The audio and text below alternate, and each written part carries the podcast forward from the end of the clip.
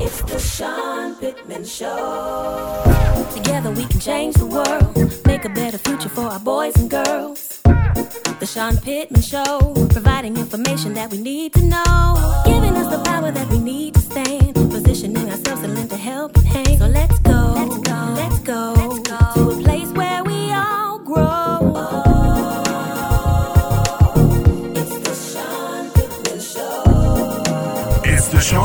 Show on 96.1 Jams, where we talk about politics, sports, entertainment, and business. Here is your host, Sean Pittman. Good morning, good morning. Welcome to the show. Hope everybody had a great, great week. And listen, yes, the legislature's back in town. Yes, they they hit the gavel and they started session. So all I'm gonna tell you to do is is, is put your seatbelts on. We'll be talking about it a lot in the next couple months on the show. Uh, they, they're they're gonna do a lot. So just put your seatbelts on. Uh, if you wear a toupee, glue that thing down, or if you got on a wig, glue that thing down because uh, the legislature is, uh, well, they're running and they're running fast. Uh, I have been anticipating this show. I really have, y'all, because you know we're we're the big station, right? Ninety six point one uh, in Florida and Georgia. Uh, we're an RB station, but Y'all, I've been wanting to mix this thing up a little bit, and there's a guy I met a couple years ago that I just I thought was fantastic, not just talent wise and and as an artist, a, a writer, songwriter. I I just thought he was a great guy, and I've never been that big on country. However, yes, he's a country artist. Y'all hang on. However, one of my favorite movies in the whole world is also one of my favorite soundtracks uh, uh, in the whole world, and it's Urban Cowboy. Yes, I'm showing my age, but it is what it is. What it is. So, uh, and if you come to my office, you know I have an amazing uh, guitar uh, on the wall, and that's that's that's it's one of the best things in my office. And that guitar is from blake shelton. Yes right? So i have a little country in me. Now i want my my listeners to have to get a little country in y'all. So i brought our good friend gavin degraw y'all. He's a multi-platinum artist songwriter. He rose to fame with his song i don't want to be from his 2000 2003 debut album Chariot. The song became the main theme song for the WB drama series One Tree Hill. His newest and seventh studio album, Face the River, is a dedication to his parents and a celebration of lives well lived. Y'all help me, listeners, welcome uh, Gavin DeGraw. Gavin, how you doing, buddy? What's going on, man? I'm good, dude. Thanks for the thanks for the the warm intro, man. I wasn't expecting uh, all that praise, man. Well, I don't bro, deserve any of that. Man, you deserve it all. But love Gavin, it. I appreciate it, We're an. RB Yeah. station. We're an RB station. But Yeah. talk to us a Yeah. little bit about your music and your career. What what inspired you? Because you've been in the music business a long time now. What inspired your music and Long your time, career? man. Yeah. Well, the, the the irony is, uh, you know, every every album has different, you know, different overtones and and different kind of styles, you know, and some sometimes one style dominates that record cycle more than another style. So th- this last record I made leans a little bit more country, but the the irony is that you know, as far as music influences and things like that. Um, uh, I, I'm a massive, massive Sam Cooke fan. I mean, I'm probably Okay. Wow. the largest Sam Cooke fan uh, that you know. Wow. So you know, but the, a lot of the ABCs of of my singing came from listening to Sam Cooke records. You know, my um, my my brother was was learning how to box, and we were teenagers, and he used to go to this uh, boxing gym off the highway at the, in the basement of the steakhouse. We go over there, and the trainer's son was a drummer. We go in there, we play music late at night, and uh, the trainer heard me singing and uh, pulled me aside, and he said, "I'm going to give you a couple of albums, and I want you to learn songs on these these records I'm giving you, and if you learn these songs." well, Women are going to do things to you, you don't understand yet. And I said, "Oh, okay. Well, that sounds pretty good." Man, I needed somebody to tell me that. Wow. so That- of course I I, took those that. records home, and it was Ray. Yeah, it was Ray Charles records and uh and Sam Cooke records, and and uh, so I, I did my best to learn, you know, th- those records, and, and it was a big part of my my musical education. Um, and of course, you know, growing up, of course, I had, I had other huge influences. A lot of classic country, old old school country, Hank Williams country Yeah. um, you know, Marty Robbins, you know, uh, down in the West Texas town of El Paso, I fell in love with a Mexican girl. These kinds of songs. And it's really old one. school Yeah, that's old school. cowboy songs, right? Yeah. old school, old school, you know. And I remember that particular song. I mean, my my family was so into music that my granddad told me my whole life growing up, "Here's a song." I say, "Yeah, yeah, yeah. They're gonna play this one at my funeral." I mean, it meant that much to him. That song. Wow. No, that's Yeah, that's For whatever right there, reason, man. I don't know. Yeah. It, it was. It was real. Let, let me ask you this, because you bring you, listen, you bring up re, you brought up some classic storytellers, right, and old school Sure. songs that that really really set the mood uh, for, for what I believe was a different you know sort of era in music, and you sort of rose up to stardom in the early 2000s. Have you? Yep, that do was you the think music has the industry changed? Oh yeah, I mean the industry industry changes all the time, and, uh, and I think that's because I think the primary reason.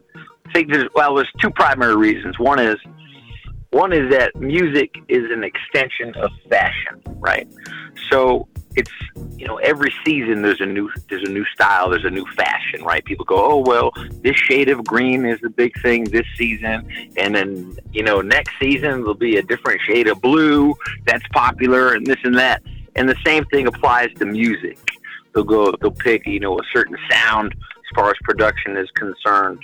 You know the snare drum sounds like X you know, in in June, and by December, everybody's using a different snare sound, you know, and uh, it's just that's the nature of it. So I look at music, although it's something I I view as a very personal thing, and it's my heart and soul.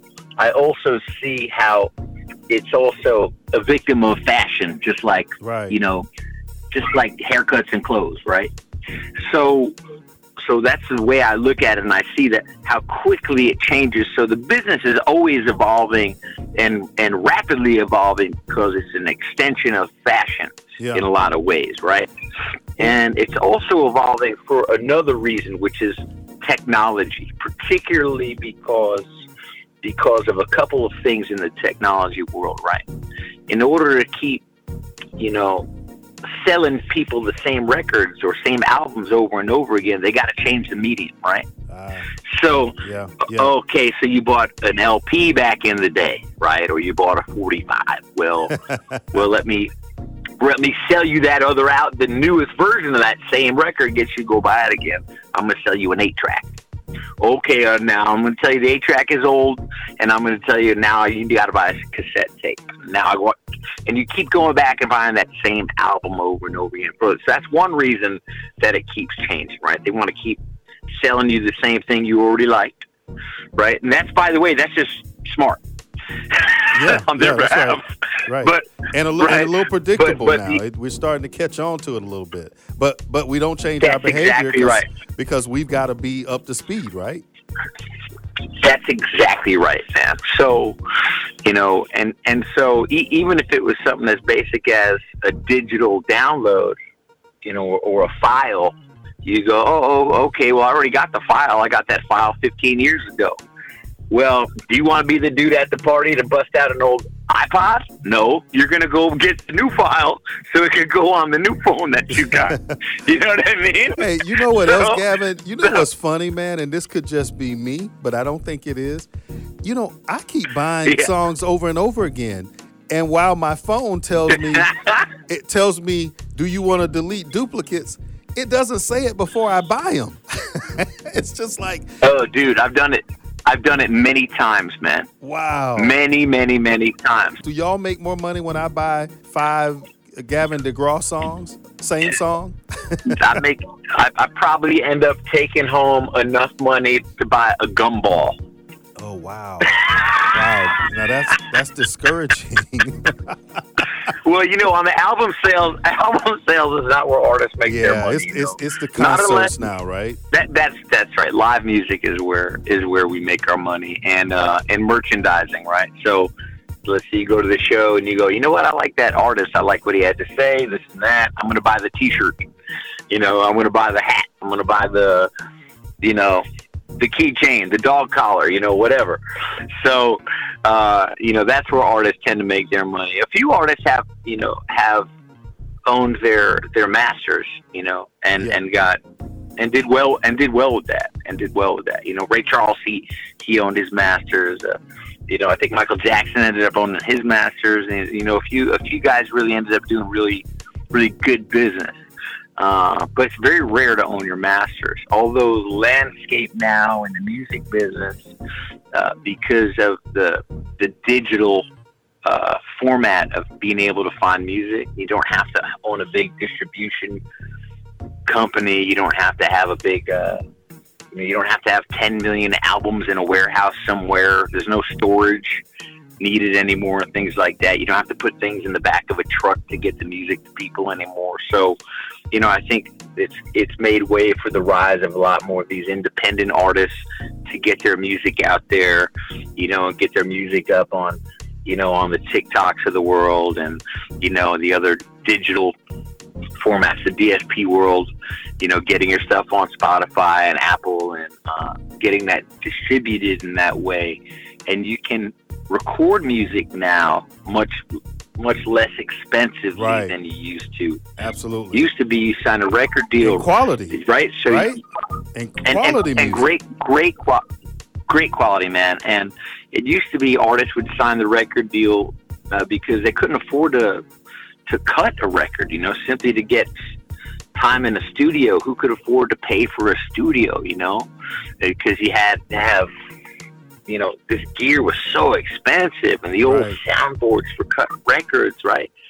Um, you know, it could be a million dollar board, right? Yeah, yeah, at the at the time. Millions of dollars. Nobody could afford that. Yeah. So, Yep. you know, it would cost thousands of dollars a day just to rent the studio. Now you can build uh, a studio or have studio gear that's good enough to put a, a record together for, you know, fifteen grand, wow, wow. twenty grand. Now so- that's your own studio. Yeah.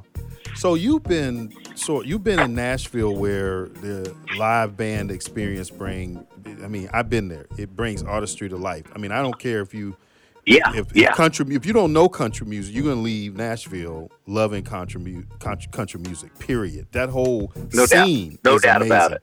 So now you're in Yep. Vegas. Talk to me. Yep. How how different uh, is that?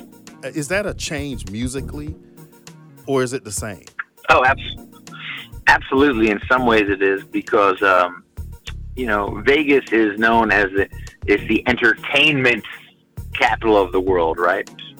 And and and uh, so there's a lot more variety of entertainment that they feature, that they brag on, and that they promote. So, whereas in Nashville, Tennessee, it's Music City, specifically Music City the bread and butter of the entire social landscape of the city of Nashville is music, Right. strictly music, right? Right, right. And class, right? So classically speaking, that was all honky tonks and um, country country artists, cowboy hats and boots, you know.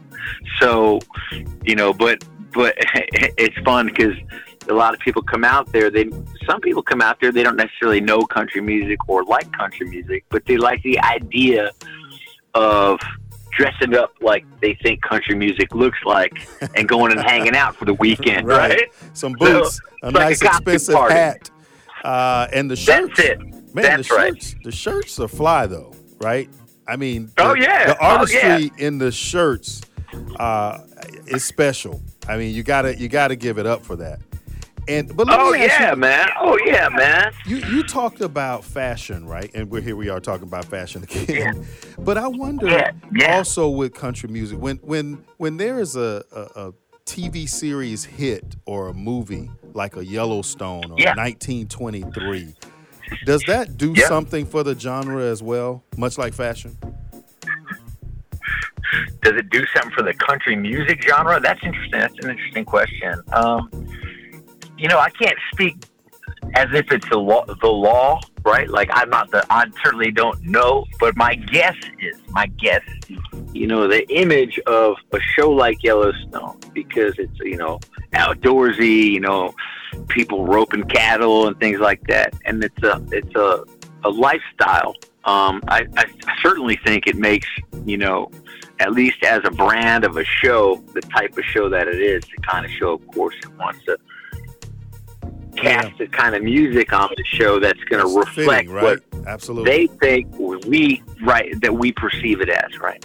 So so that does it does make sense. I think there's a lot of Americana that makes its way onto the show, and a lot of underproduced uh, recordings that make it onto the show that I think is cool. Personally, you know, sometimes you want to hear those very raw recordings that really sound like there's nothing between you and the voice, you know, the voice of the person that wrote it and their actual speaking voice or their singing voice, a really raw recording. To me, there's really nothing quite as as cool as that. yeah. Those great stripped down recordings, you know. Yeah. You feel like you're real close to the writer. Yeah. So, So, you, those shows definitely definitely add to it. they do something, right? I mean, so you Oh, recently, oh, yeah. you recently yeah. sung uh, you sung the national anthem at the season closer uh, between the, the Las Vegas Raiders and the Kansas City Chiefs. Uh, bro, I thought I it was did. I thought it was incredible. Yeah. Uh, but Bro, it's, it's- but it's not your first rodeo, right? Talk. I'm trying to stay in the genre here, but it's not it's not your first rodeo. Uh, was that performance? Was it diff- a different experience than the other times that you've done that in front of big crowds? You want me to tell you what the biggest difference was? Yeah. I'll, I'll tell you the biggest difference, and it was a relief. All right. So, it first of all, it's always an honor to sing the national anthem, right? As an American, to me, it's like it's a great unifying moment, right? We all looking up there, looking at the, the flag, and it's waving and this and that. Plus, what's more American than football, right? That's right. So good, good quality, friendly rivalry. You know, it's a war with pads. You know, but uh, right. So that particular time, uh, for me, was the most comfortable for one very simple reason. They had a teleprompter, Okay. and don't, don't, tell me me. wrong. Don't tell I know the. Don't, but the, but by the way, so, it's it's my greatest fear. I would I I would die just thinking the, Oh. the, the moment I would forget a, a word or a verse. so I get it. Oh, absolutely. Oh, ab- ab- absolutely right. It's like everybody knows the alphabet, and everybody can figure out the alphabet backward till a cop asks you to do it at, on the side of the road, right? So, but it, it's all context, right? So, you know, I, of course, I already know the words to the national anthem, but for whatever reason, as many times as we've heard the song, sung the song, there, the national anthems are always tough because, well, I know for the American one, it's not like there's a repeat chorus to go to in case you mess up. Oh, let me just go back and sing the hook again, right? So if you if you mess up, you know you're like lost out in the middle of a field somewhere, going, "How do I get back to where I was?" Right? Wow. So, yeah. so You the may be fact the that they first- had a teleprompter up. You may be the first one to admit that, man. But I I actually I, Oh, dude, yeah. Oh, yeah. Oh, you I know, love it. it's, it's I love it. it could be hard. It could be hard. It's they're not the easiest. It's not the easiest song to sing to begin with, and there's not a single lyric that repeats itself. You know. Wow. So, and every time you do sing it, every time you do sing it, all eyes are on you because it's a very important moment. The national anthem is is a real. It's a it's a it's a, almost a spiritual moment It is. all eyes are on you, so you know it's it's that much more pressure, and everybody's paying attention to every word. You know, about to about to snap the bottle cap off their beer if you do something wrong. You know. Yeah, yeah, yeah. So Well, I wanted Yeah, to ask you this. I wanted to ask you this about the anthem, right? So let me just say this: in the R and B community, um, Yeah. the tone was set once Whitney Houston did the anthem. I mean, everybody sizes up Oh, everybody in R and B to Whitney Houston, whether or not they're Oh, going to yeah. be and Marvin Gaye before Whitney Houston, but certainly Whitney Houston. Oh my God, I Is love there- the Mar- I love the Marvin Gaye NBA All Star Game. Yeah. Oh my God. Is there Oh, is there a somebody in your life, right? And and I thought Chris Stapleton did a great job, but is there somebody He did. that He when, did a great job. when you guys go up there that you say mine has got to be this good? Who's the marker in your world for the national anthem? I mean, for me, historically, for me, um, like I said, I'm, and I'm. This is. I'm not telling you this because I'm trying to play your audience. Yeah. I am a massive R and B and soul fan. Right. Okay. Okay. So, so to me, the Marvin Gaye national anthem at the NBA All Star Game is the pinnacle of national anthem performance because Marvin Gaye reinvented the song. It Wow. is as if That's he huge. wrote it by himself Wow, that's huge. it was i mean you know when you listen to that recording i mean did you ever want to dance to the national anthem before you heard marvin No. gaye do it No, not at all. right Not at all. it was a complete oh he he he completely recreated the song and that was the genius of marvin gaye. Period. Nobody could touch that. No one will ever be able to touch that. That's that is hallowed ground. People should just got to stay away from that. You know what i mean? So I'm Like, I love this. like I'm hearing Gavin DeGraw yeah to say that Marvin Gaye is the pinnacle when it comes to the national anthem, and I think I think we broke some news here. Though I, I don't I don't know that anybody write about it, but I think it's amazing, and because I didn't expect you to say that. Oh man, uh, dude! I mean, have, women were screaming They when he sang that song. Yeah, they- Did you they hear saw them it go differently. crazy? they saw it differently Oh, when they he couldn't was singing it. contain Right? themselves. Yeah, They couldn't contain themselves, and it's not. He wasn't trying to get them to do that. He was just that good. They couldn't help themselves because he couldn't help but be that good. yeah, he was amazing. Period. Well, listen, I I, I would say to our listeners to go check out the one that Gavin DeGraw did because you you were you were pretty amazing too, man. And it's and I, you know I I know I you, so it's it's it's kind of hard it, to it's kind of hard. Like okay, I know that guy, but damn, this guy is pretty good. And so I I, I, listen, man. You so you Thank got you, this.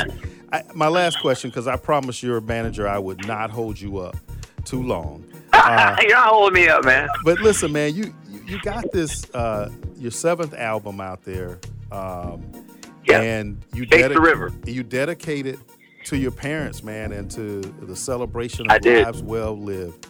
Uh, that, Yep. that that's amazing, right? And I would I, I I ask you though how Yeah, how is it being received by those who know you because it's gotta it's gotta touch them somewhere, understanding where it's coming from. Man, the reception has been very strong within my within my audience because I I have such a personal relationship with my with my audience. You know, they uh they know who I am, how I am, what I am, um, and my folks. You know, my my relationship with my folks was so strong. I never tried to hide that. I was with my parents. You know, every chance I could get. Yes. I spent time with my folks because I knew they weren't going to be here forever. And one day, uh, one day I was right, you know. Yes. Yes. And uh, and so and so I put in all the time that I that I could, and um, and uh, my my audience was very aware of my my tight relationship with my folks, and so I felt like it would have been uh, disingenuous to go about making music um, and ignoring you know those uh, those those people who meant so much to me no longer you know being on the walk with me.